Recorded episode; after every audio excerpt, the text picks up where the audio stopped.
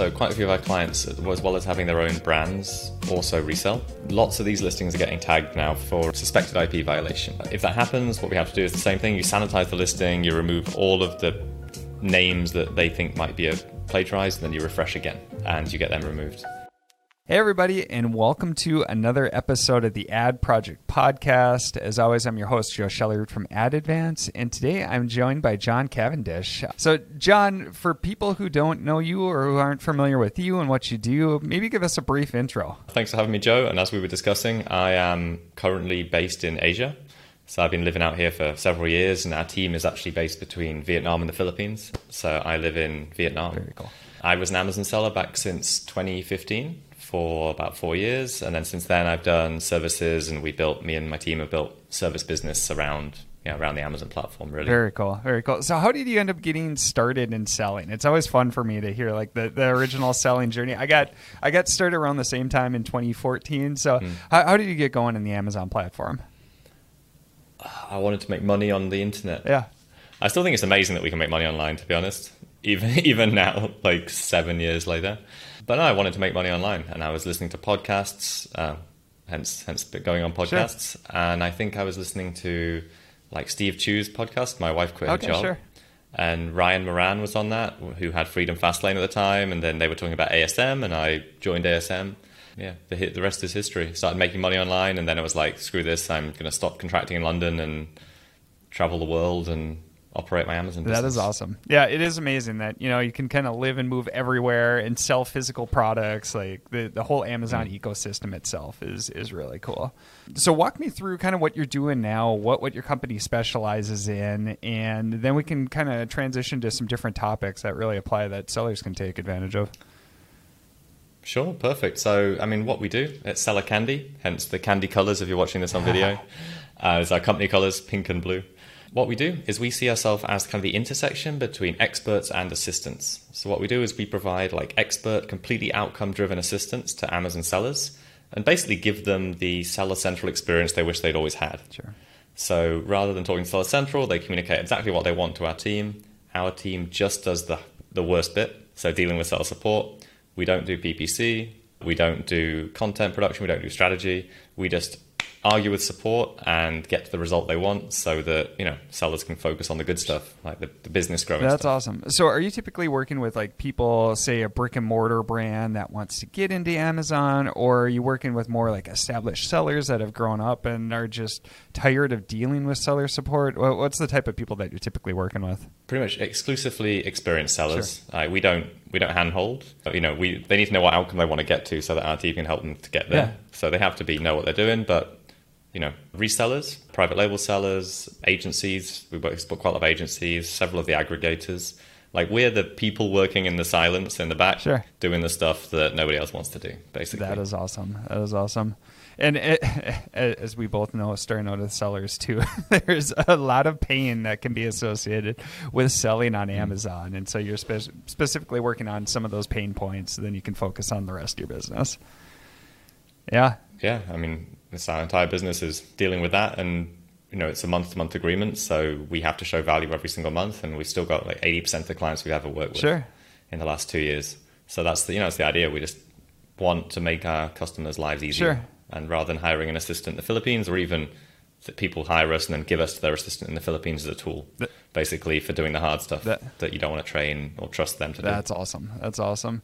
So, what do you typically see? Like, what's some major issues that you're running into right now with managing different accounts or working on Seller Central? What's some of the things that continually come up for you?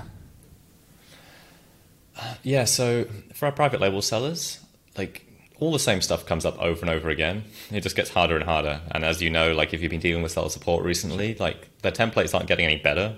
They're getting worse, if anything, and harder to get to the actual result you want. So lots of you know updating content. So actually making sure that backend changes propagate to the front end through you know flat files and calling and repeated calling until you get to the result. You know listing suspensions, IP complaints, like just yeah, the everyday stuff, which is like you worry about when you wake up in the morning and look at your phone and be like, ah, no, it's another one of those. Sure, sure. So, yeah, anyone who's listening, if you're getting some issues from Seller Central, it's basically that. Like everything is similar. Sure. Uh, So let- let's talk about like listing suspension. So, what what's some of the main reasons that you see coming through that Amazon provides for listing suspensions itself? Just so our sellers, when they're listening to this, can know what to look for in their existing listings. Like, what's some of the new things that you've seen, or any common trends that you've seen lately? The interesting thing is, like, Amazon doesn't do a good job, do they, of providing reasons until we investigate and figure out what it is. The big theme over the last year and a half, which is still happening a lot, is pesticides. Sure. So people are still getting flagged for pesticides, still getting taken down. We just had a new client. We've had, you know, a client comes on with five listings taken down, or a client comes on with 5,000 listings taken down. It's incredible. Sure. So pesticides still an issue, checking for keywords, claims, medical claims. What else has been recent? CBD, supplement products. You know, Amazon's always changing the bot, and then the bot will catch something and take down five listings. Sure. So we want to fix it as quickly as possible. I can go into the fix if you want, and how we how you'd fix it. Yeah, yeah, quickly. and I- I guess even before we get into the fix, like say for the pesticides mm. issue, like what, what's the key things that flagging? Is, is it a bot that's going through and then it just finding certain keywords and then just the bot automatically they, they overreact and then just suspend or take down all those listings until you can prove your innocence. So so what's the key Yeah. things that you see? Is it just like having the wrong keywords in place and you start seeing these trends and then you got to make sure and scrub through that you don't have anything that could even be remotely tied to pesticides? Yeah, I mean, and it's hard to know with pesticides, especially because you know words like antibacterial, words in the images, like unboxing, Sure. are starting to get picked up by Amazon's bots. They can actually scan the images. Yeah, and you don't necessarily want to remove some of those words if Amazon hasn't flagged your listing yet, Sure. Because some of them are really good keywords. You know, you want antibacterial or microbial or some of those stuff. It's good keywords to have. Sure. Yeah. Um, it's very annoying. yeah. So once you once you get the listing taken down, like there's typically the back and forth, and you get all these automated responses and everything else like that. So, uh, kind of walk us through the fix that you take, or what's ways that you can kind of cut through that to make to try to limit the downtime that you have. Yeah, so cutting through is the right word. So like, because as you know, like raising cases to support, you just go around in circles and get templates, and it's like you know the super frustrating experience dealing with Amazon support. So especially if it was like a, a pesticide issue or a keyword issue, and we know that we know that it is, what we do is kind of follow I think three or four steps. We'll, we'll count them when I get to the end. I don't know how many it's going to be. Sure. So first, you go to Amazon, you create a case, and download the category listing report. So you can't download it by default. You have to open a case to Amazon, get them to enable it. It's enabled for seven days, and then you can download the category listing report. What that is will be a, basically a flat file of all of your listings. And because your listing's been suspended, Amazon's locked editing, but they haven't locked editing on, on the feed file or the flat file. So you've got the flat file, you've got one. You can then go through and edit it and remove anything that you possibly think could have flagged. Okay. Um, so it might mean that you remove almost all your content apart from like this is a brown spoon. Sure. Or it might be you just remove like the, the real keywords you think it was. Then upload that feed file through the uh, bulk file upload in Amazon, and then in theory it's fixed, but it's not fixed. So then you call call Amazon, ask to get put through to the captive team, and quote the feed file upload number, Okay. and that's how you rapidly get things fixed. Basically, It- you might have to call them for two hours or a couple of times, but because you're not talking to support, you know the issue, you're going to talk to captive team, and you've uploaded and you've got this tracking number. That's how you get around cell support, basically. Sure. Sure. Okay. I love that. It makes the difference between a day and like and a week and a half. Sure, sure. Okay. That, no, that's great. And so, w- what's some other common issues that you see recently that you guys are helping out with? So, there's listings getting suspended, but what, what's other pieces that, that sellers are constantly running into lately? Content updates, I think, is like I said, just yeah, just a pain. You know, Amazon's locking more and more listings down, Sure. and changes just aren't propagating. And it's actually a very similar way to, with flat files and calling to get listing updates done. Okay. A big one for resellers. So quite a few of our clients, as well as having their own brands, also resell. Lots of these, lots of these listings are getting tagged now for brands for uh, suspected IP violation. Sure. Which is a new thing Amazon created like six months ago. All it means is they found a trademark brand's brand name in your listing. Okay. So they say, "Oh, we think you're probably plagiarizing these guys," and it's really frustrating because it's a ding on the account. Sure. If that happens, what we have to do is the same thing. You sanitize the listing, you remove all of the names that they think might be a plagiarized, and then you refresh again, Sure. and you get them removed. I'm trying to think what else we do. We do we basically we do a lot of different things, but they're the biggest things that we're doing all day, every day. Sure. Sure. Yeah, I, I, remember from like my original seller account that I had. So I was selling these organic chemistry molecular model kits. I'm a chemical mm. engineer by nature, and so they're used for organic chemistry courses in college. And so mm. it, it got flagged that oh, it's a chemical, and so they wanted my MSDS for that. And you know, it took quite a while going back and forth and just showing them, no, this is like it's little plastic pieces. it's not it's not a chemistry set or anything else like that. And it I I've just been yeah, it can be so frustrating being on with seller support over and over again and constantly running into these issues. And I mean, from current experience and just talking with many sellers, it seems like it's just getting worse over time where Amazon, they will mm. constantly react first and then ask questions after. It seems like it's not getting any better. I guess what's your take on that? Yeah, I mean, there's a kind of a reason for that, and that's actually where a lot of our staff come from right now. Um, so Amazon's centralizing their sales support in the Philippines and moving from Philippines to Costa Rica and, and moving things around. And as part of that, they're really locking down their processes so that they don't people don't stray too much outside of the norm. And the norm is their tool called Workflow, where they have to go through their wiki on their side, find the answer, and copy and paste it. Sure. And they're not allowed to go outside. So we take the guys who hate being like chained up. Yeah. Their, their staff and say, "Oh, come work for us. We'll let you do whatever you want to do. We'll we retrain them in how to communicate." Sure. And that's kind of the reason that we've got some amazing people because sure. we take their best trainers because they hate working there now. Any tricks that you've had for, I mean, just general, like, so we talked through like listing changes or listings that get flagged, but have you found any tricks to just cut through the automated responses that we continually get? Like, any responses that work for you or any tactics that you guys use to be able to, like, get away from the templates and finally get somebody to actually look into the issue? Yeah, so that, that's, that's a real issue. So number one issue, my number one way is to try and work around like know a workaround and try and get the thing solved without having to talk to seller support too much. Sure. Because some seller support will continuously promise that they're going to have the management team call you back, the leadership team call you back, and they will never call in our experience. Sure. Like we've had people sit by the phone for a week uh, while continuously requesting leadership team calls, and they don't. They just never call. Sure. hate to say it, Jeff still works. Uh, you know, emailing Jeff oh, works sure. for legit issues. And ah, one thing that really does work: Twitter, Twitter escalations. Okay. So if you're getting really stuck, just as good as Jeff is using Twitter. So reaching out to Amazon support for your specific marketplace, they will get back to you very quickly and send you a link to register your to register your complaint or query through the Amazon platform. Sure. Okay. Very cool. Very cool. So, yeah, so Twitter escalation is a great way of great way of going if you really get stuck. Interesting. Yeah, that's awesome for for those people who are looking like so as a seller if i'm looking to really expand and i want to start having other people working as part of my team like people are reaching out to us to manage their advertising. There's a lot of sellers who were previously managing their advertising themselves. Um, for those who are looking to hire a virtual team or find support um, what are some key aspects that you think that they should really be looking into? Or what's the key things that as a seller that you would be really taking into account as you're trying to build out your virtual team? Mm. so i mean two things really i suppose. I've, I've a lot of lessons of the people i've hired over the last seven years. I guess one don't be cheap if you're hiring real people to work for you like and hire experts. Like don't try and train them like unless they're you know somebody who's like a good friend and you want to work with them for the rest of your life or for a very long time, the more, the cheaper you hire somebody and the less qualified they are when you hire them, the more that they're going to be so integral to your business that if they leave, you're screwed and you're back to square one. Sure. If you hire somebody who has the skill set for a decent salary, they're replaceable relatively quickly.